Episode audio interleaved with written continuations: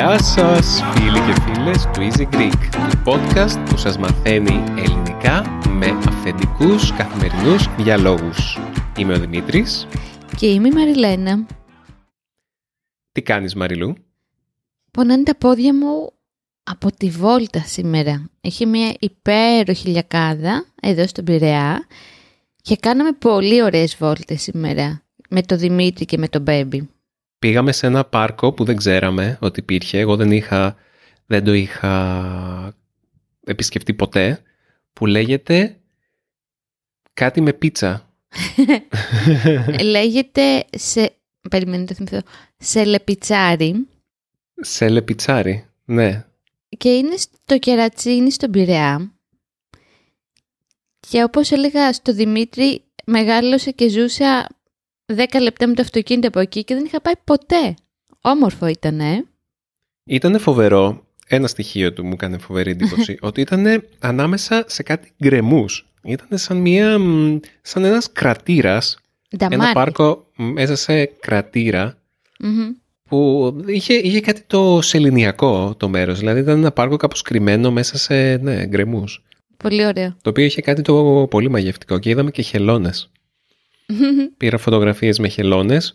Έχω μια φίλη Ολλανδέζα, τη Σάνε, γεια σου Σάνε αν ακούς, ε, όπου η Σάνε πάντα της κάνει εντύπωση που μπορεί να βρει άγριες χελώνες στην Αθήνα. Είναι ένα καθημερινό, καθημερινό είναι ένα συχνό φαινόμενο, μπορείς να βρεις χελώνες της ξηράς ε, στην περιοχή γύρω από την Ακρόπολη, μπορείς να βρεις στην, στο Άλσο, στην Εσμήνη έχει πολλές, ε, ακόμα και στο στο πάρκο που πήγαμε στο Σελεπιτσάρι έχει.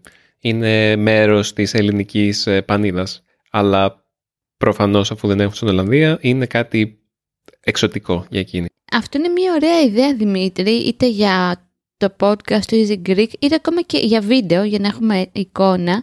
Τι πράγματα μπορείς να βρεις στην Αθήνα που δεν βρίσκεις εύκολα σε άλλες πόλεις στην Ευρώπη. Ωραίο, ε! Αλλά Τουλάχιστον σε άλλες ε, βόρειες πόλεις. Γιατί ναι. φαντάζομαι ότι αυτές οι χελώνες στη ε, ναι. Μεσόγειο συναντιούνται. Έχεις δίκιο. Αλλά αυτό δεν θα είναι το σημερινό, η σημερινή ιδέα για το podcast νούμερο 12 είμαστε πια; Ε; Είμαστε στο 13. Α, 13. OK. okay. Περνάνε οι εβδομάδες. Ενδιαφέρον. Δεν είναι αυτό το θέμα μας, θα το κρατήσουμε για μελλοντική χρήση. Έλα Μαριλού, ήσουν έτοιμη να το πεις. Μμ, 13. Ας κάνουμε το επεισόδιο νούμερο 14 αντί για... Μα αυτό, αυτό σκέφτηκα ακριβώς. Αυτό ήθελες να κάνουμε, να κάνουμε για τις ε, ε, και τις προ, προλήψεις. Και αυτό έχω πολλά πράγματα να πω γι' αυτό, αλλά ούτε αυτό είναι το θέμα μας σήμερα. Σε αφήνω να το αποκαλύψεις. Λοιπόν, παιδιά, το θέμα μας σήμερα στο podcast θα είναι τι μας κάνει χαρούμενους και ευτυχισμένους σε αυτή τη ζωή; Για την ακρίβεια, τι μας κάνει ευτυχισμένους, το οποίο είναι διαφορετικό από το τι μας κάνει χαρούμενος. Ή μήπως δεν είναι; Ποια είναι η διαφορά, Μαριλού, μεταξύ της χαράς και της ευτυχίας; Η χαρά, τουλάχιστον όπως το αντιλαμβάνομαι και το βιώνω εγώ, έχει μία εξωστρέφεια.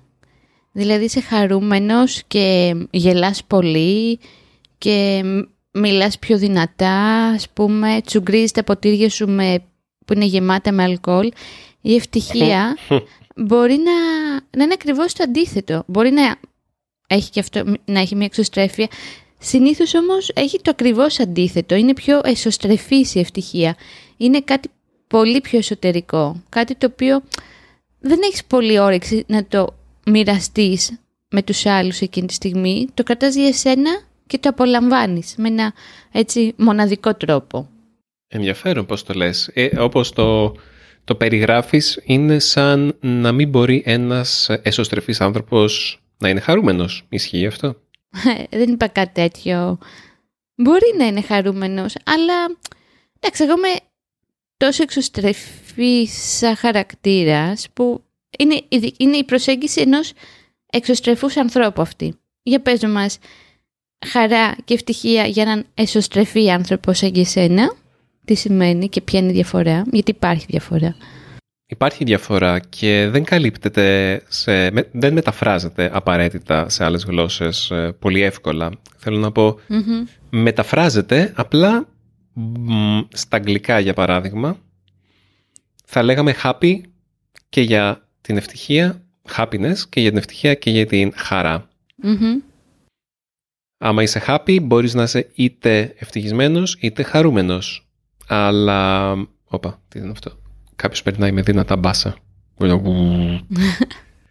Για μένα η χαρά είναι ένα συνέστημα το οποίο είναι παροδικό. Είναι, είναι ένα θετικό συνέστημα, αλλά μπορεί πολύ εύκολα να αντικατασταθεί με λύπη από τη μια στιγμή στην άλλη. Είναι κάπως σαν τη διαφορά μεταξύ του καιρού και του κλίματος, για μένα. Ω, ψαγμένο. Τώρα μου ήρθε η, η παρομοίωση. Ο καιρός είναι κάτι το οποίο μπορεί να αλλάξει πολλές φορές μέσα σε μια μερα ενώ το κλίμα είναι κάτι το οποίο χαρακτηρίζει ε, πιο μεγάλες περιόδους. Δηλαδή, για παράδειγμα, η Ελλάδα έχει μεσογειακό κλίμα. Αυτό σημαίνει ότι ο καιρός της είναι γενικά πιο ζεστός και ήπιος από άλλες χώρες. Έτσι νομίζω ότι η ευτυχία είναι μια πιο βαθιά συναισθηματική κατάσταση η οποία περιγράφει πιο μεγάλα πιο μεγάλες περιόδους χρονικές. Δηλαδή, άμα έχεις, ας το πούμε έτσι, άμα έχεις στιγμές χαράς, πολλές στιγμές χαράς στη ζωή σου, μπορούμε να πούμε ότι είσαι ευτυχισμένος. Κάπως έτσι.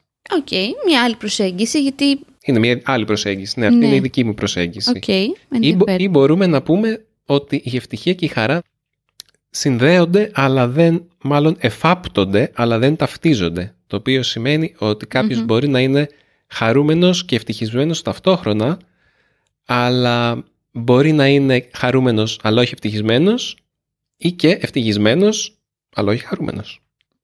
Κοίτα, εμένα μου ήρθε τώρα ένα παράδειγμα πάνω σε αυτό που λες.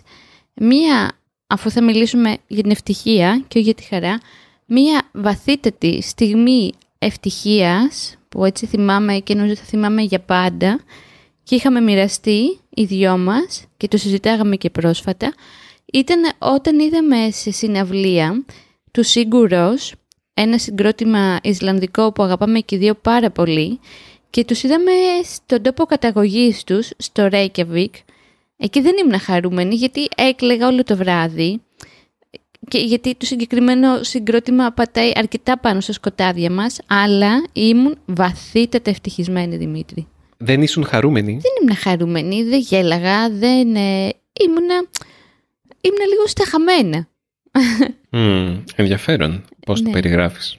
Δηλαδή έτσι σαν μια πρώτη εικόνα ευτυχίας, ε, επειδή είχαμε πρόσφατα την κουβέντα, γι' αυτό έτσι μου ήρθε πρώτο, ήταν εκείνο το βράδυ. Ήταν μελαγχολικό, σίγουρα, ήταν σκοτεινό, από κυριολεκτικά και μεταφορικά και ήμουν πάρα πολύ ευτυχισμένη, αλλά όχι χαρούμενη. Χαρούμενη μπορεί να ήμουν την επόμενη μέρα που πήγαμε βόλτα και βγήκε ο ήλιος παραδόξως. Για τέσσερις ώρες περίπου. Ναι, κάνει και αυτό.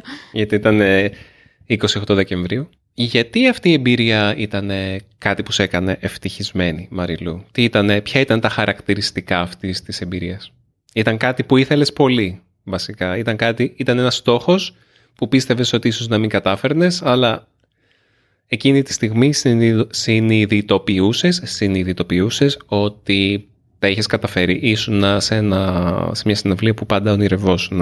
Αυτό. Ε, για εκείνη την περίοδο της ζωής μου, πραγματικά ήταν το νούμερο ένα πράγμα που ήθελα να πραγματοποιηθεί για να νιώσω μέσα μου μια ολοκλήρωση. Δηλαδή, μια πάρα πολύ αγαπημένη μπάντα που την είχα δει ήδη μ, πόσες φορές, δύο φορές στην Αθήνα ε, ήθελα να τη δώσω τα πάτρια εδάφη τους, τα οποία έτσι χαρακτηρίζονται, είναι πολύ γήινα, γιατί η Ισλανδία έχει τα ηφαίστεια, έχεις μια πολύ έντονη επαφή με τη φύση, με το, με το χώμα, με, με, με, μη ξεφύγει η κουβέντα. Όχι, αξίζει να, να μιλήσεις λίγο για τη σχέση σου με την Ισλανδία, που είναι ιδιαίτερη. Δεν είναι απλά μια τυχαία χώρα. Κοίτα, επειδή μιλάμε για την ευτυχία, ε, κάθε φορά, επειδή έχω πάει τρεις φορές στην Ισλανδία, που βρίσκομαι σε αυτό το μέρος είμαι ευτυχισμένη. Δεν φωνάζω από χαρά. Ε, νιώθω μία ηρεμία, μία γαλήνη, μία σύνδεση με τον τόπο. Δεν ξέρω το γιατί. Δεν ξέρω πώς μία μεσογειακή Μαριλένα που της αρέσει ο ήλιος και η θάλασσα και τα καλαμαρά και τα τηγανιτά, αν και από αυτά έχουν εκεί, ε, νιώθει ευτυχισμένη σε ένα τέτοιο μέρος. Εσύ σε ποια μέρη νιώθεις ευτυχισμένος, Δημήτρη; στη φυση Όσο πιο άγρια φύση, τόσο το καλύτερο. Γενικότερα. Ιδιαίτερα στα δάση. Αυτό είναι κάτι το οποίο συζητούσαμε πριν λίγο καιρό, Μαριλού, στην, ε, στο δίλημα θάλασσα ή βουνό. Και συνειδητοποίησα ότι η θάλασσα με αγχώνει, ενώ μπορεί να, με, μπορεί να μου δώσει χαρά, μπορεί να μου δώσει κέφι, αλλά με αγχώνει κατά κάποιο τρόπο.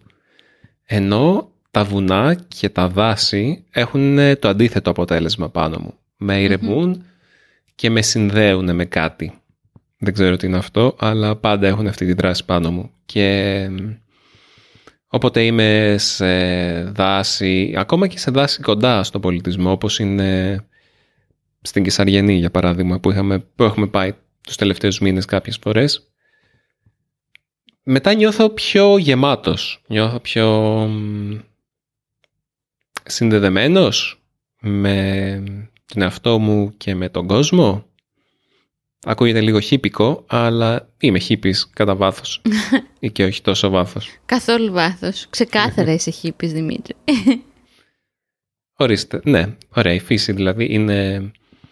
Και ακόμα και σε μέρη τα οποία είναι άγρια, αγριευτικά. Δηλαδή, ακόμα και η άγρια φύση, η επικίνδυνη με κάνει και νιώθω ήρεμα. Ακόμα και, π.χ. σπήλαια.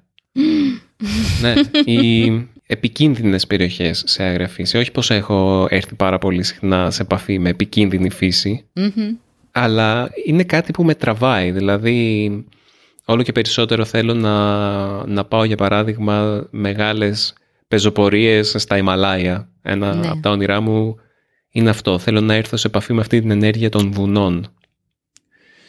Στην ε, διαδρομή που λέγεται Αναπούρνα, συγκεκριμένα. Αλλά αυτό είναι μια άλλη ιστορία νομίζω ότι με γεμίζουν ενέργεια. με γεμίζουν ναι, κάτι το βαθύ και όπως είπες και εσύ γιώνομαι μέσω, από, μέσω από την επαφή με τα βουνά. Έχει ενδιαφέρον γιατί εγώ νιώθω ακριβώς το αντίθετο. Δηλαδή με αγριεύουν και με αγχώνουν πάρα πολύ τα βουνά. Νιώθω ότι θα χαθώ ακόμα και σε μικρά μονοπάτια όπως αυτό που κάναμε λίγες μέρες πριν στην Κεσαριανή που ήταν απλά αστείο μονοπάτι, ενώ η θάλασσα με κάνει βαθιά και έντονα ευτυχισμένη. Είτε να περπατάω δίπλα στη θάλασσα, είτε να με αφήσεις να κοιτάω τη θάλασσα με τις ώρες, αλλά πάνω απ' όλα βαθιά ευτυχισμένη νιώθω όταν έρχεται η στιγμή εκείνη μέσα στο χρόνο που ξεκινάω τα μπάνια. Δηλαδή όταν βουτάω το σώμα μου μέσα στη θάλασσα, για μένα αυτός είναι ο ορισμός ευτυχίας. Πραγματικά. Άσε με εκεί με τις ώρες. Είναι, είναι κάτι το μαγικό για μένα το νερό. Και μάλιστα αυτό το νιώσα πάρα πολύ έντονα, αυτή την ευτυχία ήταν στην κυριολεξία διπλή, το καλοκαίρι που ήμουν έγκυος και είχα τον μπέμπι στην κοιλιά μου, που κολυμπούσε κι αυτός μέσα στο νερό. Ε, το νιώσα ακόμα πιο έντονο αυτό το συνέστημα της ευτυχίας μέσα στο νερό. Είναι πολύ, πολύ όμορφη σαν εικόνα, όπως την περιγραφεις Και γενικά, όχι με το νερό, για παράδειγμα ευτυχισμένοι με κάνουν, θα ακουστεί πολύ γενικό αυτό, με κάνουν τα νησιά, με κάνουν οι κυκλάδες συγκεκριμένα. Νιώθω ευτυχισμένη κάθε φορά που ταξιδεύω σε αυτά ε, με την αρχιτεκτονική που έχουν τα σπίτια, με τις θάλασσες πεντακάθαρες, με τους ανθρώπους που ζουν εκεί και νιώθω ήρεμη και τα βράδια του ξενυχτιού με τον μπέμπι, δεν ξέρω μας το έχω πει, στο κεφάλι μου φέρνω στο, μάλλον φέρνω στο μυαλό μου εικόνες από τα λιμάνια στις Κυκλάδες. Από τη στιγμή που μπαίνει το καράβι στη Σύφνο για παράδειγμα ή στη Σέριφο και αυτό με κάνει ηρεμό με κάνει να νιώθω μια ευτυχία και ας μην είμαι εκεί. Πόσο μάλλον τα καλοκαίρια που βρίσκομαι εκεί. Αυτό. Ε, έχει να κάνει ότι είσαι κυκλαδίτησα. Ναι. Νομίζω ότι είναι κομμάτι σου οι κυκλάδες και επιστρέφεις σε, σε αυτό το κομμάτι σου κάθε φορά. Δηλαδή είναι η, η επιστροφή στο σπίτι βασικά. Μμμ. Τραβάει το αίμα, όπως συνηθίζω να λέω. Σειρά σου. Νομίζω ότι και για μένα παίζει κάτι τέτοιο με τα βουνά, ίσως όχι επειδή δεν είναι το σπίτι μου τα βουνά, αλλά μ, ακούγεται λίγο ακραίο αυτό που θα πω, αλλά κάθε χρόνο πηγαίναμε με την μάνα μου και τον τότε άντρα της στην Αυστρία και πάντα ανυπομονούσα να περάσουμε μέσα από τα βουνά και από τις Άλπεις γιατί συνήθως πηγαίναμε μέσα από τη Βενετία γιατί υπάρχει σύνδεση με φέρι, με ferry boat από την Πάτρα φτάνει στη Βενετία ή στην Αγκώνα. Εμείς πολύ συχνά πηγαίναμε στη Βενετία για να, για να βγούμε μετά στις Άλπεις κατευθείαν βγαίνεις πολύ εύκολα. Και αυτή η διαδρομή πάντα με, με μάγευε. Και πολύ συχνά πηγαίναμε ταξίδια στα βουνά στην Αυστρία και στις Άλπεις. Και στην Ελλάδα, όταν ήμουν μικρός, ο πατέρας μου και μετά με τη γυναίκα του κάνανε, γνωριστήκανε μέσα από μια ομάδα φυσιολατρών που λέγεται «Οι φίλοι του βουνού και της θάλασσας». Συνήθως δεν πηγαίνανε στη θάλασσα, πηγαίνανε στο βουνό. δηλαδή θυμάμαι πολλές, θυμά, δεν θυμάμαι, ήμουν πολύ μικρός, αλλά θυμάμαι ότι πηγαίναμε συχνά σε βουνά και μονοπάτια και από εδώ από εκεί. Δηλαδή τους άρεσαν οι εκδρομές στα βουνά. Οπότε για μένα, ακόμα και αν τότε γκρίνιαζα είναι αλήθεια, κάθε φορά που πηγαίνω στο βουνό ή σε βουνά νιώθω ότι είμαι στο φυσικό μου στοιχείο. Ενδιαφέρον. Ναι, αν και δεν είμαι από βουνό, καμία σχέση. Από Γεννήθηκα... Ούτε από νησί. Γεννήθηκα και μεγάλωσα στην πόλη. Ποιο νησί; Από την Αυστραλία. Έλα, είναι το αστείο που σου λέω πάντα. Ναι, πο- ναι είναι πολύ αστείο. Ο- Οπότε μ, θα έπρεπε να νιώθω πιο άνετα στην πόλη. Εντάξει. Η πόλη με κάνει να νιώθω άνετα, αλλά δεν με κάνει να νιώθω ευτυχία. Ε, υπάρχουν κάποια σημεία στην πόλη. Εγώ νιώθω σε κάποια σημεία στην Αθήνα ευτυχισμένη, όπως στο κουκάκι. Αλλά α- ας μην το πιάσουμε τώρα για την Αθήνα, θα κάνουμε ένα άλλο επεισόδιο. Όσο ωραία και αν με κάνει να νιώθω το κουκάκι και αν περνάμε όμορφα, δεν νομίζω ότι με κάνει να νιώθω ευτυχισμένο το κουκάκι. Ω, εμένα πάρα πολύ. Ίσως είναι αυτή η διαφορά μεταξύ χαράς και ευτυχίας. Δηλαδή, είναι ίσως το πιο ωραίο μέρος που μπορούμε να επισκεφτούμε στο κέντρο της Αθήνας ή από τα πιο ωραία μέρη και αυτό το οποίο μας κάνει να νιώθουμε πιο όμορφα. Αλλά δεν νομίζω ότι έχει αυτό το κομμάτι της ευτυχίας. Είναι πολύ βαθύ συνέστημα, δεν ξέρω. Δεν, δεν μπορώ να το συνδέσω. Σε σχέση με τις τέχνες, για παράδειγμα, τώρα μου ήρθε αυτή η ερώτηση, νιώθεις κάποια στιγμή ευτυχισμένος; Τι είναι τέχνες. Ενώ ρε παιδί μου η μουσική σε κάνει ευτυχισμένο. Το να πας να δεις μια ταινία σε κάνει ευτυχισμένο. Αν είναι κάτι πιο συγκεκριμένο πάνω σε αυτό. Hmm. Hm. Και αυτό που με ρωτάς τώρα είναι διαφορετικό από το ποιες είναι οι αγαπημένες μου ταινίες, για παράδειγμα. Ή ποια είναι τα αγαπημένα μου συγκροτήματα ή η αγαπημένη μου μουσική. Και αν ναι, γιατί είναι διαφορετικό; Κοίτα, θα σου πω. Τι έχω στο μυαλό μου ρωτώντας, κάνοντα μάλλον σε σένα αυτή την ερώτηση.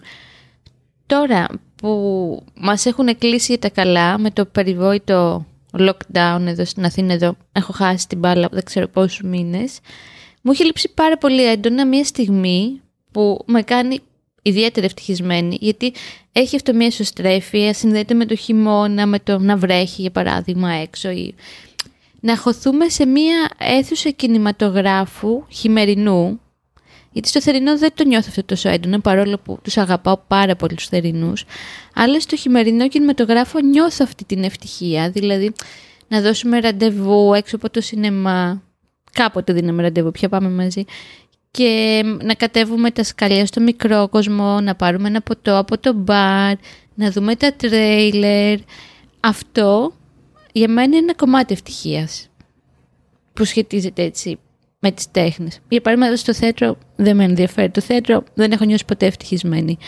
Ε, στο σινεμά νιώθω ευτυχισμένη. Και ιδιαίτερα στους χειμωνιάτικους κινηματογράφους. Αυτό είχα στο μυαλό μου και σε ρώτησα. Ουσιαστικά δεν είναι αυτό, δεν είναι αυτό καθ' αυτό το έργο το οποίο σε κάνει ευτυχισμένη Όχι. από ό,τι καταλαβαίνω. Η διαδικασία. Είναι η διαδικασία. Ακριβώς. Η τελετουργία, η οποία τελετουργία δεν έχει σχέση με την τελετουργία του θεατρου Μμμ. εκτός από τα πρακτικά του ότι κάθεσαι σε μια σκοτεινή αίθουσα. Δεν έχει popcorn, ας πούμε. Ω, πολύ σημαντικό. Οπότε με ρωτάς ε, άμα μπορεί να με κάνει ευτυχισμένο κάποια δραστηριότητα Μμμ. ουσιαστικά Ναι. που έχει να κάνει με τις τέχνες. Μμμ. Μμμ. Παλιά δεν μου αρέσαν οι συναυλίες Δεν σου αρέσανε. και, όλ, ναι, και εκτός άμα ήταν από συγκροτήματα που ήδη ήξερα και μου αρέσανε και πήγαινα να τους δω ζωντανά.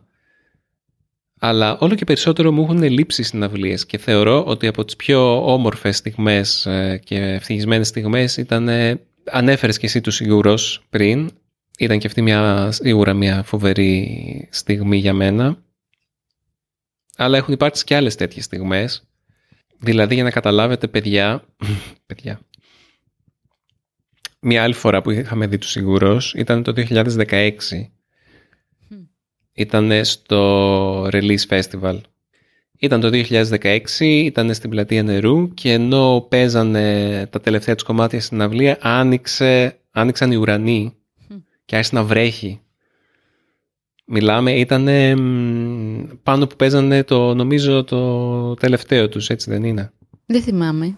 Ε, άρχισε να βρέχει πολύ. Και ήταν μια εκστατική στιγμή Ακριβώς. αυτό. Ήτανε, ήτανε κάτι το συγκλονιστικό. Ήδη το, το τραγούδι από μόνο του είναι συγκλονιστικό. Το, αν- το, Το άτιτλο. άτιτλο 8. Το άτιτλο 8 είναι συγκεκριμένα.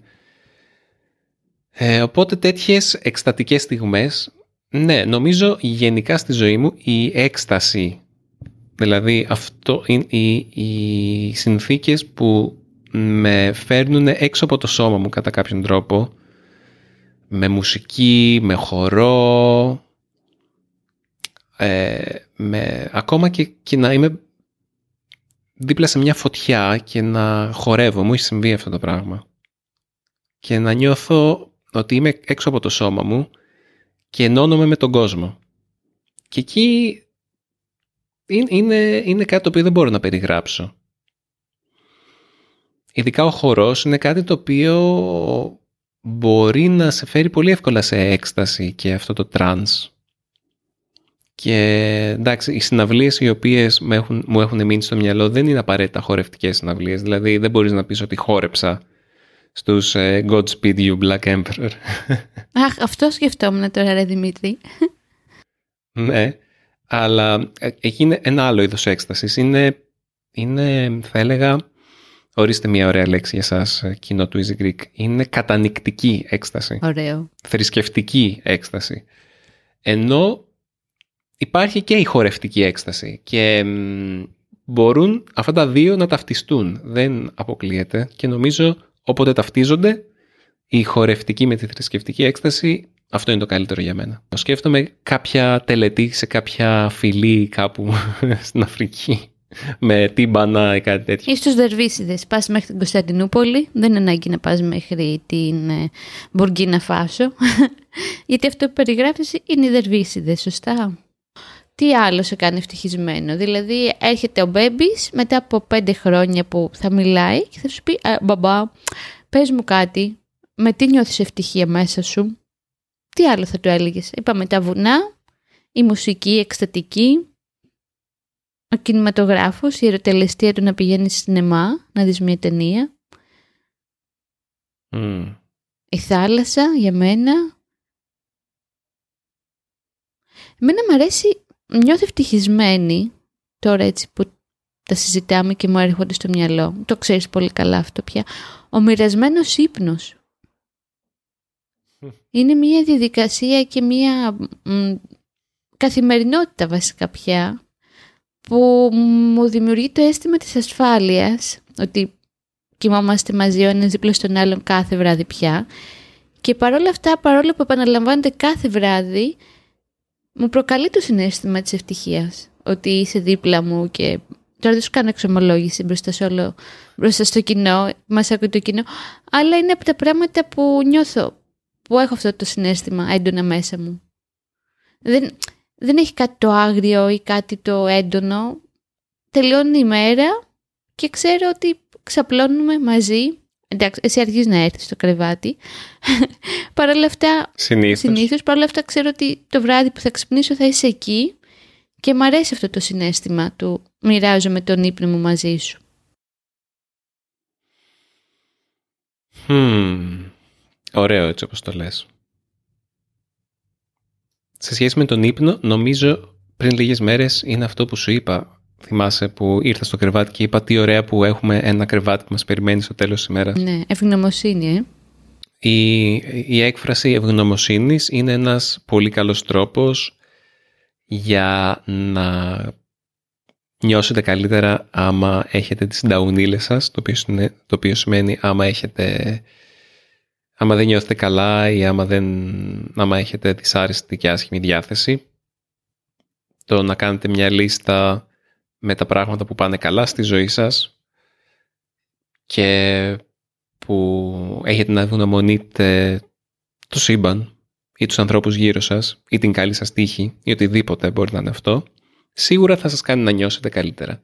Και αυτό το συνέστημα το οποίο νιώθω εγώ όταν κάθομαι και όταν ονοματίζω τις ευλογίες μου, κάθομαι και λέω λοιπόν αυτό θα μπορούσε να είναι διαφορετικά και είμαι ευγνώμων που είναι όπως είναι και το κάνω συστηματικά και το κάνω έτσι μπαμ Δεν έχω πια το τετράδιο ευγνωμοσύνης μου. Είναι όμως κάτι το οποίο ίσως θα έπρεπε να σίγουρα θα έπρεπε να κάνω πιο τακτικά. Αυτό με κάνει ευτυχισμένο, με ηρεμεί Μμμ. και με υγιώνει όπως όλα τα υπόλοιπα. Ε, Και σκέφτηκα πριν ότι κάτι άλλο που με υγιώνει επίσης, κάτι που με κάνει ευτυχισμένο, μάλλον ικανοποιημένο, Μμμ. είναι όταν καταφέρνω κάτι για πρώτη φορά. Εκεί που δεν ήξερα πώς να κάνω κάτι, όταν το καταφέρνω και νιώθω ικανοποίηση ε, από τη νέα μου δεξιότητα ή από τη νέα μου δεξιότητα ή από αυτό που έφτιαξα ή αυτό που κατάφερα, αυτό είναι ευτυχία για μένα. Η, το- η, η αίσθηση της ολοκλήρωσης από το κατόρθωμα. Είτε είναι να τρέξω ένα χι χρονικό διάστημα ή χι χιλιόμετρα. Είτε είναι το να μάθω μία γλώσσα, να καταφέρω να συνεννοηθώ σε μία γλώσσα που μαθαίνω. Είτε είναι να μάθω να παίζω κάτι στο αρμόνιο που ακόμα, το, ακόμα πασχίζω και δυσκολεύομαι με αυτό. Ή να μάθω ένα καινούριο εφέ στο Premiere και να το δοκιμάσω και να μου βγει καλά. Δηλαδή, νομίζω η, η διαδικασία της μάθησης και η διαδικασία ε, όπου η μάθηση τεστάρεται, δοκιμάζεται και τα καταφέρνω. Αυτό για μένα είναι πολύ ικανοποιητικό και νιώθω πολύ καλά κάθε φορά. Ναι, γιατί είσαι ένας άνθρωπος που είναι βουτυγμένος μέσα στη γνώση και είναι και βουτυγμένος μέσα στην περιέργεια. Οπότε τα συνδυάζεις και όταν αυτό πάει καλά, λογικό να είσαι ευτυχισμένος. Σίγουρα μ' αρέσει να, σίγουρα μ' αρέσει να μαθαίνω, Μμμ. αλλά αυτό το οποίο είναι πάντα πιο ικανοποιητικό είναι το πιο δύσκολο κομμάτι της γνώσης και αυτή είναι η πρακτική εφαρμογή. Μμμ. Και πολύ λίγες από τις γνώσεις που έχω έχουν πρακτική εφαρμογή στη ζωή μου και νομίζω ότι θα μου άρεσε να είμαι πιο συγκεκριμένος και πιο μ, να στοχεύω περισσότερο σε αυτού του είδους της γνώσης γιατί τελικά και συνολικά είναι οι- οι πιο αυτοί, αυτές που με κάνουν πιο ευτυχισμένο κάπως. Γι' αυτό να καθίσεις, να μάθεις αρμόνιο, να παίζεις κανένα τραγουδάκι, γιατί παίζει ο Μμμ. Μαλούφ αντί για σένα. Και ξέρεις γιατί θα μάθεις τραγουδάκι, για να κάνω πάσα πήγοντας προς το τέλος, γιατί πε- έχει περάσει, πάμε στα 40 λεπτά, περί ευτυχίας. Ποιος είναι ο λόγος που ήθελες να μάθεις αρμόνιο και θες ακόμα; Θέλω να παίζω στο baby. Μπράβο. Ναι. Κοίτα, είναι αστι... είναι- νιώθω περίεργα γιατί ο Babies είναι μία καθημερινή συνεχόμενη διαδικασία ευτυχίας για μένα. Γιατί κάθε μέρα είναι διαφορετικός. Κάθε μέρα κάνει κάτι καινούριο. Δηλαδή, τις τελευταίες μέρες χαμογελάει, το οποίο είναι πολύ αυτονόητο να χαμογελάει ένας άνθρωπος, αλλά όταν έχεις έναν τόσο δά μικρό ανθρωπάκι που το έχεις στην αγκαλιά σου πρωί, μεσημέρι, βράδυ, από την πρώτη σχεδόν, τέλος πάντων, στιγμή που γεννήθηκε και βλέπεις την εξελικτική του διαδικασία, αυτά τα μικρά, οι μικρές λεπτομέρειες που διαφοροποιούν τη μία μέρα με την άλλη, εμένα με κάνει πολύ ευτυχισμένη Δημήτρη.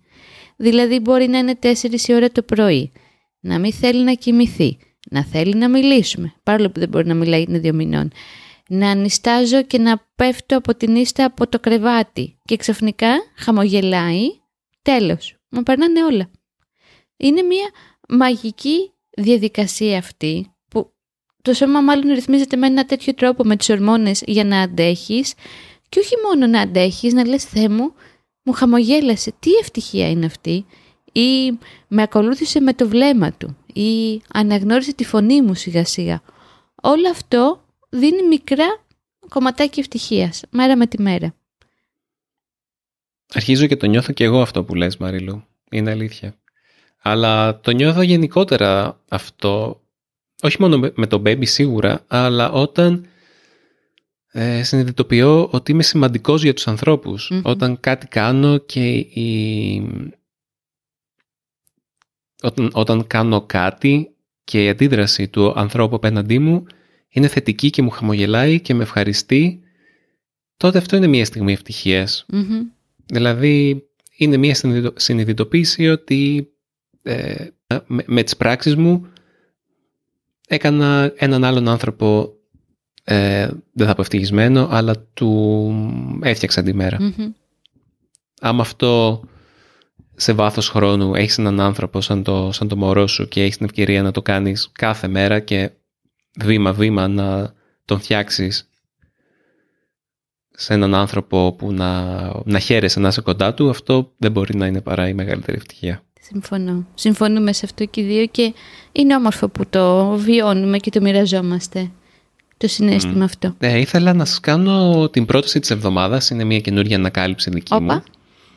Ναι. Για πες. Δεν σου έχω πει εσένα ακόμα Μαριλού γι' αυτό. OK. Okay. Ανέφερα ότι ένα από τα πράγματα που με κάνει χαρούμενο και ευτυχισμένο είναι η μάθηση, η πρακτική μάθηση. Η ιστορία μάλλον δεν συγκαταλέγεται στην πρακτική μάθηση, αλλά είναι σίγουρα πάρα πολύ καλό να γνωρίζουμε ιστορία, έτσι δεν είναι, ειδικά της χώρας μας. Λοιπόν, ανακάλυψα ένα καινούριο podcast που λέγεται «Διορθωτικά μαθήματα ιστορίας». OK. Okay. Μαζί το ακούγαμε, ρε. Ναι, αλλά δεν το ακούσαμε όλο μαζί. Δεν σου άρεσε εσένα και το κλείσαμε. Εγώ τώρα που πήγα για τρέξιμο πριν ξεκινήσουμε αυτό το επεισόδιο, τον έβαλα τον κύριο Μαυρογορδάτος, λέγεται.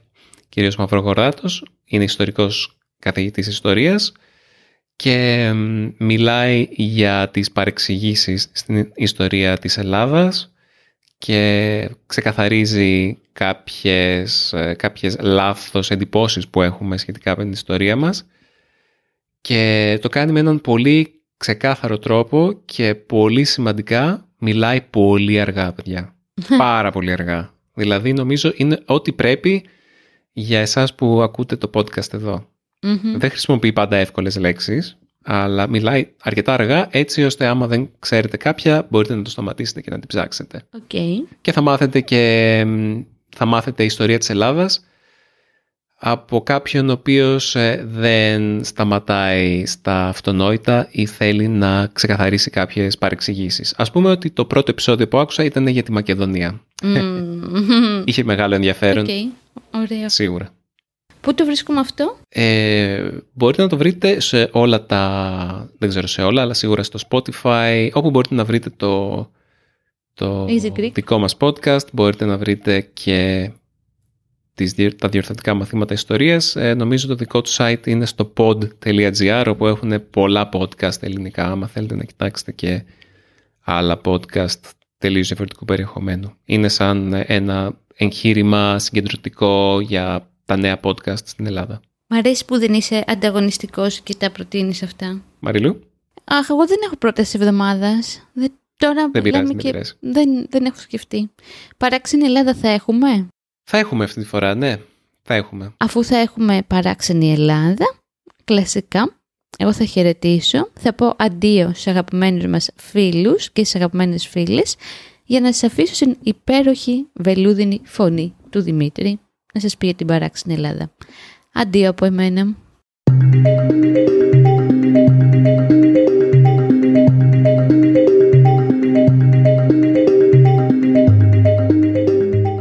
Στην παράξενη Ελλάδα σας διαβάζω ένα απόσπασμα του ομώνυμου βιβλίου γραμμένο από την ομάδα του παράξενου ταξιδιώτη για ένα μέρος που ίσως να μην ξέρατε. Ελπίζω να σας κινήσω την περιέργεια και να σας ξυπνήσω την φαντασία. Αναστενάρια Έλληνες, Βούλγαροι και Διόνυσος Στις 21 Μαΐου, κατά τις 7 συνήθως το απόγευμα, λαμβάνει χώρα το εξής παράδοξο έθιμο σε αρκετές περιοχές της Ελλάδας και της Βουλγαρίας. Χριστιανοί πιστοί με το εικόνισμα της Παναγίας Αναχείρας αναβιώνουν ένα πανάρχαιο έθιμο τιμώντας ασυνείδητα τον αρχαιοελληνικό θεό Διόνυσο. Παράδοξο, δεν νομίζετε; Ακόμα πιο περίεργο όμως είναι πως οι αναστενάριδες, όπως αυτό αποκαλούνται, καταφέρνουν να περπατήσουν πάνω στη φωτιά λόγω της χριστιανικής τους πίστης. Ως έθιμο έχει τις ρίζες του στην αρχαιότητα και συνδέεται με πρακτικά λατρείας του Διονύσου. Ως χριστιανική παράδοση πιστεύετε ότι ξεκίνησε το 1250 μετά Χριστόν όταν στο χωριό Κωστή της Ανατολικής Θράκης η εκκλησία του Αγίου Κωνσταντίνου τυλίχθηκε στις φλόγες. Τότε πιστοί μπήκαν μέσα στην καιόμενη εκκλησία, πήραν τις εικόνες και βγήκαν δίχως να πάθουν το παραμικρό. Έκτοτε οι εικόνες έμειναν στα σπίτια των πιστών και πέρασαν από γενιά σε γενιά, βγαίνοντας μόνο κάθε χρόνο του Αγίου Κωνσταντίνου και Αγίας Ελένης, 21 Μαΐου, για να αναβιώσει το τελετουργικό προς τιμήν του Αγίου. Όταν το 1913 η περιοχή καταλήφθηκε από τους Βούλγαρους, οι κάτοικοι του χωριού έφυγαν πρόσφυγες στην Ελλάδα και μετήκησαν στις Σέρες, τη Δράμα και τον Λαγκαδά. Γι' αυτό και κάθε χρόνο το έθιμο αναβιώνει στο χωριό της Θεσσαλονίκης, 12 χιλιόμετρα από την πόλη, στην Αγία Ελένη και την Κερκίνη Σερών, στη Μελίκη της Βέρειας και στη Μαυρολεύκη της Δράμας. Η γιορτή ξεκινάει με χορό υπό τη συνοδεία Λύρας, Ταμπούρλου και Ύμνων.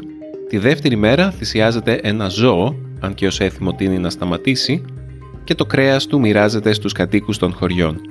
Μετά το φαγοπότη, κάποιοι από τους πιστούς, εκστασιασμένοι, περπατάνε πάνω σε αναμένα κάρβουνα, κρατώντας την εικόνα της Παναγίας, δίχως να πάθουν τίποτα οι πατούσες των ποδιών τους. Αυτοί είναι οι αναστενάριδες ή αλλιώς πυροβάτες. Σύμφωνα με τους ίδιους, η πίστη τους στον Θεό προστατεύει τα πόδια τους από τη φωτιά, αν και υπάρχει επιστημονική εξήγηση του φαινομένου, οπότε η επιτυχημένη πυροβασία είναι απόδειξη της πίστης τους. Γι' αυτό κάθε χρόνο νέοι χριστιανοί παίρνουν μέρος στο τελετουργικό. Πάντως η Εκκλησία θεωρεί το έθιμο παγανιστικό κατάλοιπο και ως εκ τούτου δεν το αναγνωρίζει. Διάλεξα τον συγκεκριμένο προορισμό ή το συγκεκριμένο γεγονός στην παράξενη Ελλάδα αφού μιλήσαμε για τους δερβίσιδες και την έκσταση που μπορεί να προέλθει από την πίστη, την αφοσίωση, τη θρησκεία, το χορό. Όλα αυτά λίγο μπλέκονται μερικές φορές. Μπορεί να ακούσατε τον Baby, είναι δίπλα μου και, και θέλει να μιλήσει και αυτό στο podcast νομίζω. Λοιπόν, ε, αν σας άρεσε αυτό το επεισόδιο μπορείτε να μας αφήσετε ένα σχόλιο στο easygreek.fm ή στο podcast παπάκι easypavlagreek.org Μπορείτε να μας αφήσετε οποιαδήποτε παρατήρηση, ακόμα και αν δεν σας άρεσε το podcast. Θέλουμε να βελτιωθούμε, θέλουμε να ακούσουμε την κριτική σας ε, και ό,τι έχετε να μας πείτε για το πώς να γίνουμε καλύτεροι. Και σε αυτό το σημείο θα σας χαιρετήσω για αυτό το επεισόδιο. Θα τα πούμε στο επόμενο επεισόδιο του Easy Greek Podcast. Μέχρι τότε να είστε όλοι καλά.